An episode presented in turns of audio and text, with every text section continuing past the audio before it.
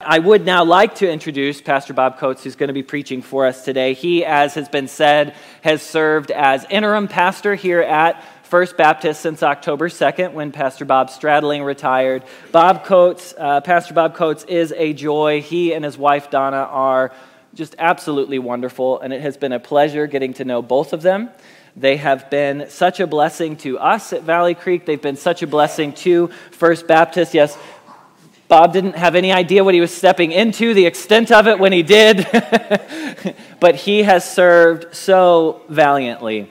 I see him over here. We have, you know, ring cameras and things, and I, will see I get a little notification like, "What's Bob doing over there now?" You know, he's he's toting around. He's always got something that he's working on, um, and it's been a lot uh, for him to pull together for this day to be possible, and just a lot in helping to shepherd these two congregations together uh, that we might join together as one. Uh, he loves people very well. I've been so blessed to see how he's invested deeply in the lives of those at First Baptist. He's become a very dear friend to myself and many others, same as Donna.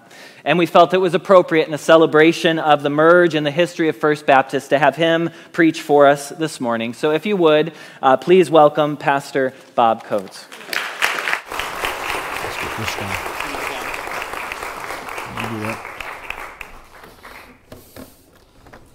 I'm too used to uh, speaking down here because usually I would put the pulpit over there and we would gather around in that area, is what we would do. Um, it's, it's fantastic to see, to see all of you here.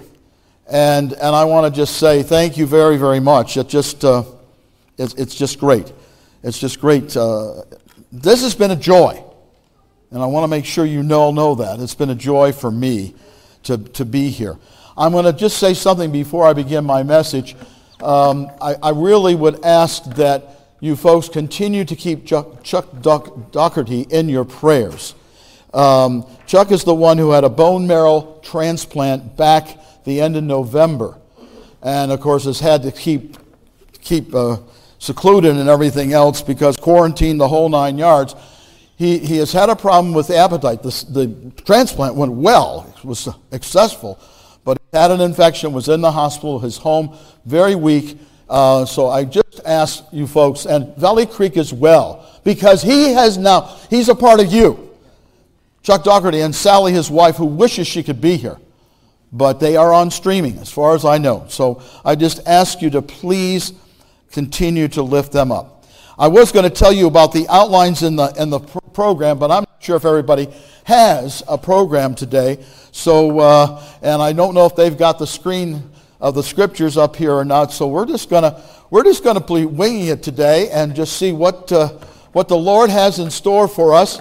And, and you know, I, I, got on maybe ten minutes later than planned. So, so uh, so bear with me. So it is told. Jesus took his disciples on the mountain and gathered them around. And he taught them Blessed are the poor in spirit, for yours is the kingdom of heaven. Blessed are you that mourn. Blessed are the meek. Blessed are you who hunger and thirst after righteousness. Blessed are the merciful. Blessed are the pure in heart. Blessed are the peacemakers. Blessed are you when you are persecuted. Blessed are you when you suffer. Be glad and rejoice, for your reward is great in heaven. And you know what the disciples respond? Simon Peter says, Do we have to write this down, Lord? Andrew says, Are you supposed are we supposed to know this? James says, Will we have a test on it, Lord? Philip says, I don't have any paper, Lord. Bartholomew says, Do we have to turn this in later? John says, The other disciples didn't have to learn this. And Matthew says, Can I go to the boys' room? Judas finally responds, What does that have to do with real life. And then one of the Pharisees who was present asked to see Jesus' lesson plans and inquired, Where is your anticipatory set and your objectives in the cognitive domain? And Jesus wept. Heaven forbid. Of course that didn't happen. Of course the disciples didn't respond that way. But what if they had? They would be questioning and doubting the very heart and central core of the teaching of Jesus Christ. These sayings are so vital and so essential to the heart of Christ, to the heart of God. But there are still some who say, what is so important about the, the attitudes? Yes, there is persecution against the Beatitudes. In the eighth Beatitude, Jesus told us that there would be plenty of persecution because our Satan is alive and well on this planet Earth, isn't he? Satan would love us to think that there is nothing important about these stupid Beatitudes. But yet we know that this is the very essence of who Jesus was and what his ministry was really all about. And it never seems to fail that there is always some kind of persecution against Christianity, against the very core belief in the death and resurrection of Christ. I don't know, many years ago, and this, this upset me. You remember that Da Vinci Code that came out several years ago? The movie. Jesus had died, was raised, but before this he was married to Mary Magdalene. She was pregnant at the time of the crucifixion, but the church said she was a prostitute, which was slander invented to obscure the true relationship. And she fled to France and bore a daughter, and, and there's always been the search for the Holy Grail. Such horrible persecution against Christ. Persecutions, accusations, will come and go as this beatitude tells us. Jesus was and is a living example of this last beatitude when it says, Blessed are you who are persecuted for righteousness' sake, for yours is the kingdom of heaven. Jesus went through the persecution of the cross of Calvary because it was right and it was good to do. And then he gained victory in heaven, in the kingdom of heaven. People reviled him, they spit on him, they said all manner of evil against him falsely. And then this beatitude closes, I believe, with a great cry of Easter Sunday morning Rejoice and be exceedingly glad, for great is your reward in heaven. I don't know, but my mouth is getting so dry. Maybe it's because I'm too nervous. I don't know what it is. Or maybe I'm just too excited. That might be it. I don't know. I don't know. This is the beatitude of persecution and resurrection. If you got your folder and you're looking at the outline, I'm going to read what the real beatitude says from Matthew 5 10 through 12. Blessed are those who are persecuted because of righteousness for theirs is the kingdom of heaven. Blessed are you when people insult you and persecute you and falsely say all kinds of evil against you because of me. Rejoice and be glad, because great is your reward in heaven, for in the same way they persecuted the prophets who were before me. Did you know that there are many people today who would like to contend that this beatitude is out of place in our time. They try to tell us that the persecution doesn't exist in our day and time. Persecution that Jesus was talking about happened in the first few centuries. And of course, we know they're so dead wrong. There is persecution all over the place. The persecution that is here today, the persecution of yesterday. There's even Jewish persecution in this day. A Jewish businessman in Chicago decided that he was going to send his son to Israel to absorb the culture of the homeland. And when the son returned, the father asked him to tell him about his trip. The son, Pop, hey, Pop, I had a great time in Israel. By the way, I converted to Christianity. No way, said the father. What have I done? So he, he said, I got to go to my friend Jacob and find out about him what to do. And Jacob says, Jake says, Funny you should ask. I too sent my son to Israel, and he came back a Christian. Perhaps we should go see the rabbi and ask him what we should do. And they went to see the rabbi, and the rabbi says, Funny you should ask that question. I too sent my son to Israel, and he came back a Christian. What is happening to our young people? What is going on? And so they all decided we're going to get on our knees. We're going to pray to God and ask him what's going on and explain what's happening and everything. And suddenly, Suddenly there is this great voice, loud and clear from heaven. Suddenly, and it says, So, funny you should ask. I too sent my son to Israel. Interesting. On Good Friday, I spoke here and referred to the horrific persecution that our Lord went through for each of us. Thank God it was shown so vividly in Mel Gibson's movie, The Passion of the Christ, with Jim Caviezel playing Jesus Christ, who then became a Christian because of that. Seeing the realistic beatings and the scourgings and the reality of the nails going into his hand, into his feet, and the agony of that cross as it went thud into the ground with his body on it. Oh, I was in tears watching it. Well, that same kind of persecution happened right after Jesus was buried. Near the end of Matthew 27, it tells us that the scribes and Pharisees wanted to make sure that they had persecuted Christ and his cause right into the ground. And so these religious leaders are so hell bent and obsessed that they go to Pilate on the Sabbath day, which was against their own man made rules. And here's what they said Sir, they said, we remember that while he was still alive, the deceiver said, After three days I will rise again. So give the order for the tomb to be made secure until that third day. Otherwise, his disciples may come and steal the body and tell people that he has been raised from the dead. This last deception will be worse than the first. But praise God, all of this persecution could not keep Jesus in that tomb. Easter, as we celebrated last Sunday, as we celebrate every Lord's Day, as we're doing today, Easter and this beatitude of persecution and resurrection are saying you can't keep a good God man down. You can't keep him down. That is what we believe. That is why. And why do we believe it? My first point, if you're watching in that, that program, my first point Jesus was buried, but he arose from the dead. Jesus was no ghost, but a reality. Now, I'm going to ask our Halloween people a strange question on Easter season. When do you usually see a ghost? Nighttime, right? Of course, this is the usual time that they walk around and haunt. The best time to see shadows and let our imaginations play tricks on us is at nighttime. Maybe this is why we never hear of a seance being held in the sunshine or in the open air. The only right atmosphere for a medium is a darkened room.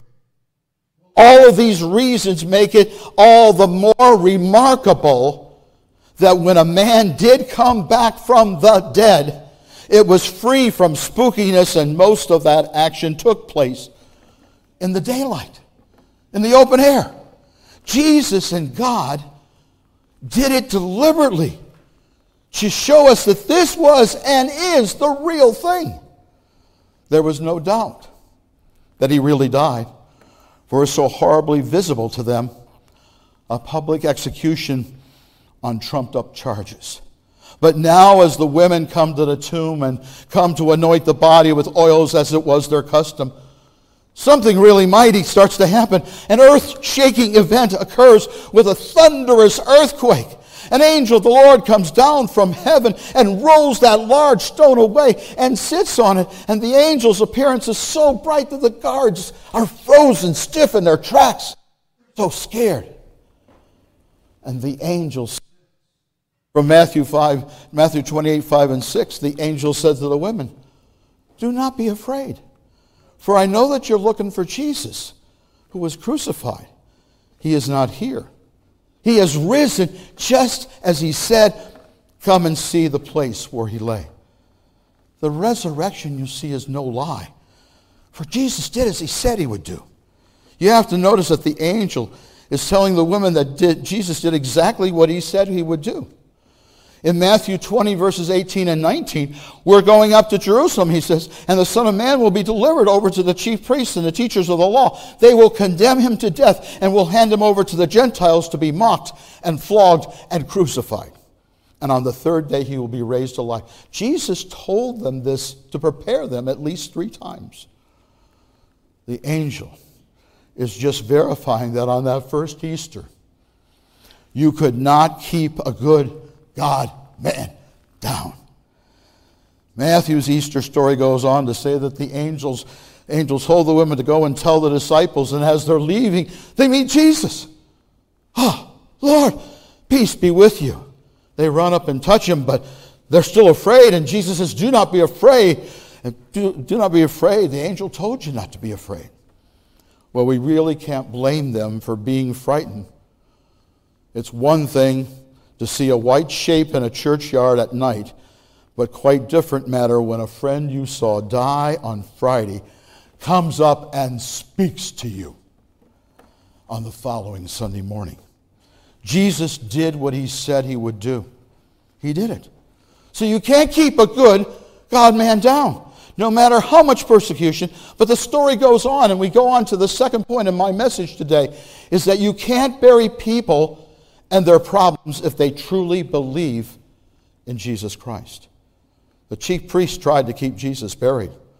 Oh, the Easter story continues that the guards come to the chief priest and they tell him, about the empty tomb, that no one stole the body, and the chief priests are desperate men even for them, and they, they got to cook up something. And so Matthew 28, 12 through 13 says, When the chief priests had met with the elders and devised a plan, they gave the soldiers a large sum of money, telling them, You are to say, his disciples came during the night and stole him away while you were asleep. And even though Jesus was alive, they tempt, attempted to keep him buried. And that right there is the Easter story that many people are living today, whether they come once in a while to church or that they come on Easter or Christmas or special days or whatever. They are living buried underneath all of their problems with no hope of really living. Christian believers are so many times buried in all of their persecution that Jesus warned us about in this beatitude. Here's our Lord's honesty that he told it like it would be. He never left people in any doubt what would happen if they chose to follow him. He had, not, he had come not to make an easy life, but he came to make life great. Amen? He did. And people in Christ's day were buried with persecution, whether it be at work. Suppose a man was a stonemason, and his firm received a contract to build a temple to a heathen god. What should he do? Suppose a tailor had to produce robes to, for heathen priests. What, what should he do? If he came between choice of loyalty and making a living, the real Christian, if he was really a Christian, never hesitated and chose loyalty. Or in their social life. In the ancient world, invitations went out to the feast of all the many gods, you know, went out. I invite you to dine with me at the table of our Lord Serapis. Should you go or not? Of course you shouldn't go. You should take a stand. But if you take a stand, that is expecting persecution and expecting to be lonely. And even at our homes where we lived, it was very common experience that day that one member of the family became a Christian and the rest of them did not. Immediately, a split, a brokenness existed.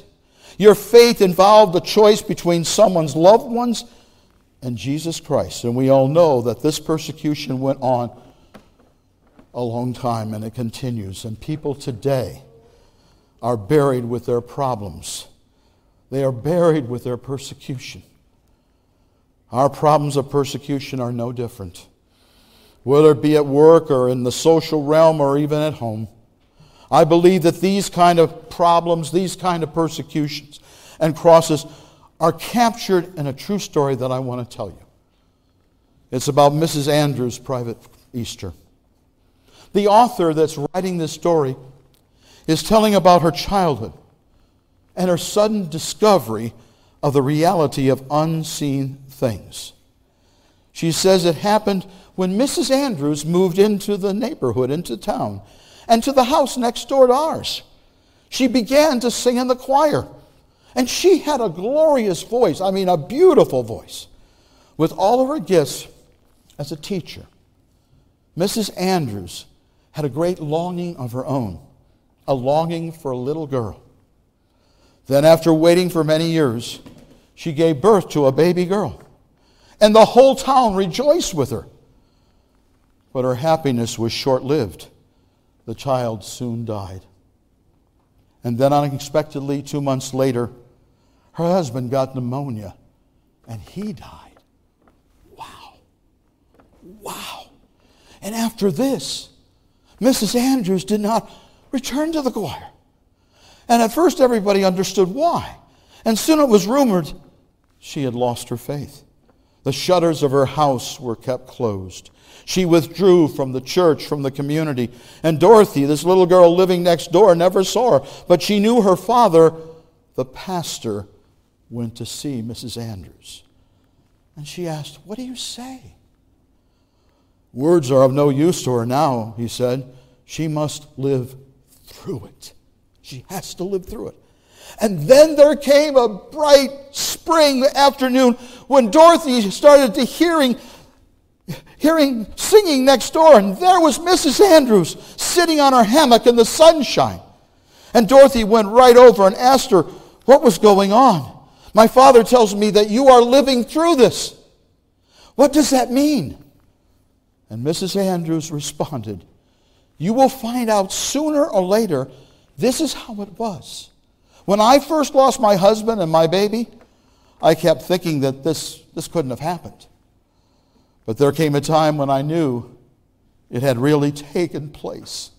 And then I said that everything was over, everything's finished, and I would never sing again. And I lived for a while in a cave as sorrowing people do. I might have stayed in that cave forever, but I had a spark of faith that was still left. And I waited for that spark as seed waits for spring and new light.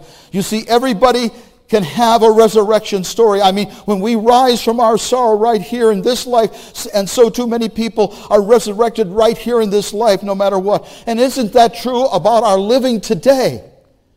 We let our problems bury us, don't we? Not only that, we let people stay buried with their problems and not help them. The Easter message of hope and forgiveness and victory says that no one should stay buried when there is new life in Christ. Amen? Amen. When there's new life in Christ, who is the resurrection and the life. You can't keep a good man or woman down. You can't keep a God man down. And now I come, I'm doing all right. I come to my third point. I come to my third point, which is bringing us together today. We can't bury ourselves after Easter Sunday. Malvern Baptist Church can't bury their spirit. And together, Malvern Baptist and Valley Creek Church will rejoice and be exceedingly glad. We have all been living in a, the reality of the story of persecution and resurrection. Malvern Baptist has been going through much persecution of dwindling attendance dwindling leadership with questions sell, die, or what? Or what to do with a huge building facility that is desperately in need of refurbishing? Or what to tell members who have been so faithful for so long? And some persecution that I'm not even allowed to mention today. Valley Creek Church has been going through their own persecution of trying to find the right facility to establish their ministry, trying to establish themselves in this Valley Creek area. I've learned about Valley Creek since I came here, and especially here in Malvern, and trying to have enough physical and financial essentials to set this undertaking truly in motion. Well, rejoice, folks. Rejoice and be exceedingly glad, because great is your reward, because when you live fully the resurrection life in Jesus Christ, as God gives both churches, I believe, a win win. A win win and a greater win for the Lord. And I thank you to a big thank you to our lawyer, Jim Tupitza. Malvern Baptist gives their buildings. They give a sizable endowment to help sustain the cemetery. And thanks to the Mary Foles estate, we give special mission gifts today as well because Mary was such a dedicated and mission minded member of this church for many years. And as her granddaughter told me, she always wanted this church to go on. And also, there are many extra funds that the Lord has blessed us with to help in this transition for Valley Creek. It's a win win, folks. But Valley Creek and their leadership and their members are truly embracing Malvern Baptist and their members far beyond measure. They're recognizing, as Nick, Pastor Nick did today, the 190 year history. But there's going to be a marker outside in front of the church marking out the historical landmark status of First Baptist Church. There's a lot of history displayed, as Nick said it. By the way, did you know he was a former interior decorator? no? I mean, I'm hearing all kinds of words. In another life. In another life. But I want to tell you, he had these things. We came in Tuesday and had all these plaques and everything laid out. And when I came back on Wednesday, he's putting it up on the wall there in the fellowship hall. I mean, wow. But the other part of it they're welcoming each member that wants to become a First Baptist, become a part of this church, including several shut ins. You know, his shut ins are going to quadruple. I know. The women's circle that has been the strength of this church for so many years and has kept this church alive, let me tell you, is going to continue. It's going to continue and Valley Creek folks are going to join in, and this is going to be great. And the Wednesday morning Bible study that Pastor Bob Stradling did, that I have done for the last six months, is also going to continue. I mean, I mean, it's it's just so, and the leaders are already set. They joined us for the last study. John and Helen Celine, they're downstairs getting everything ready. We all have come for such a time as this all the right people and the right circumstances. I am so excited. You, you don't think I'm excited, do you? I'm so excited and I am so happy to be a part of this. Bigger than I even thought it was going to be.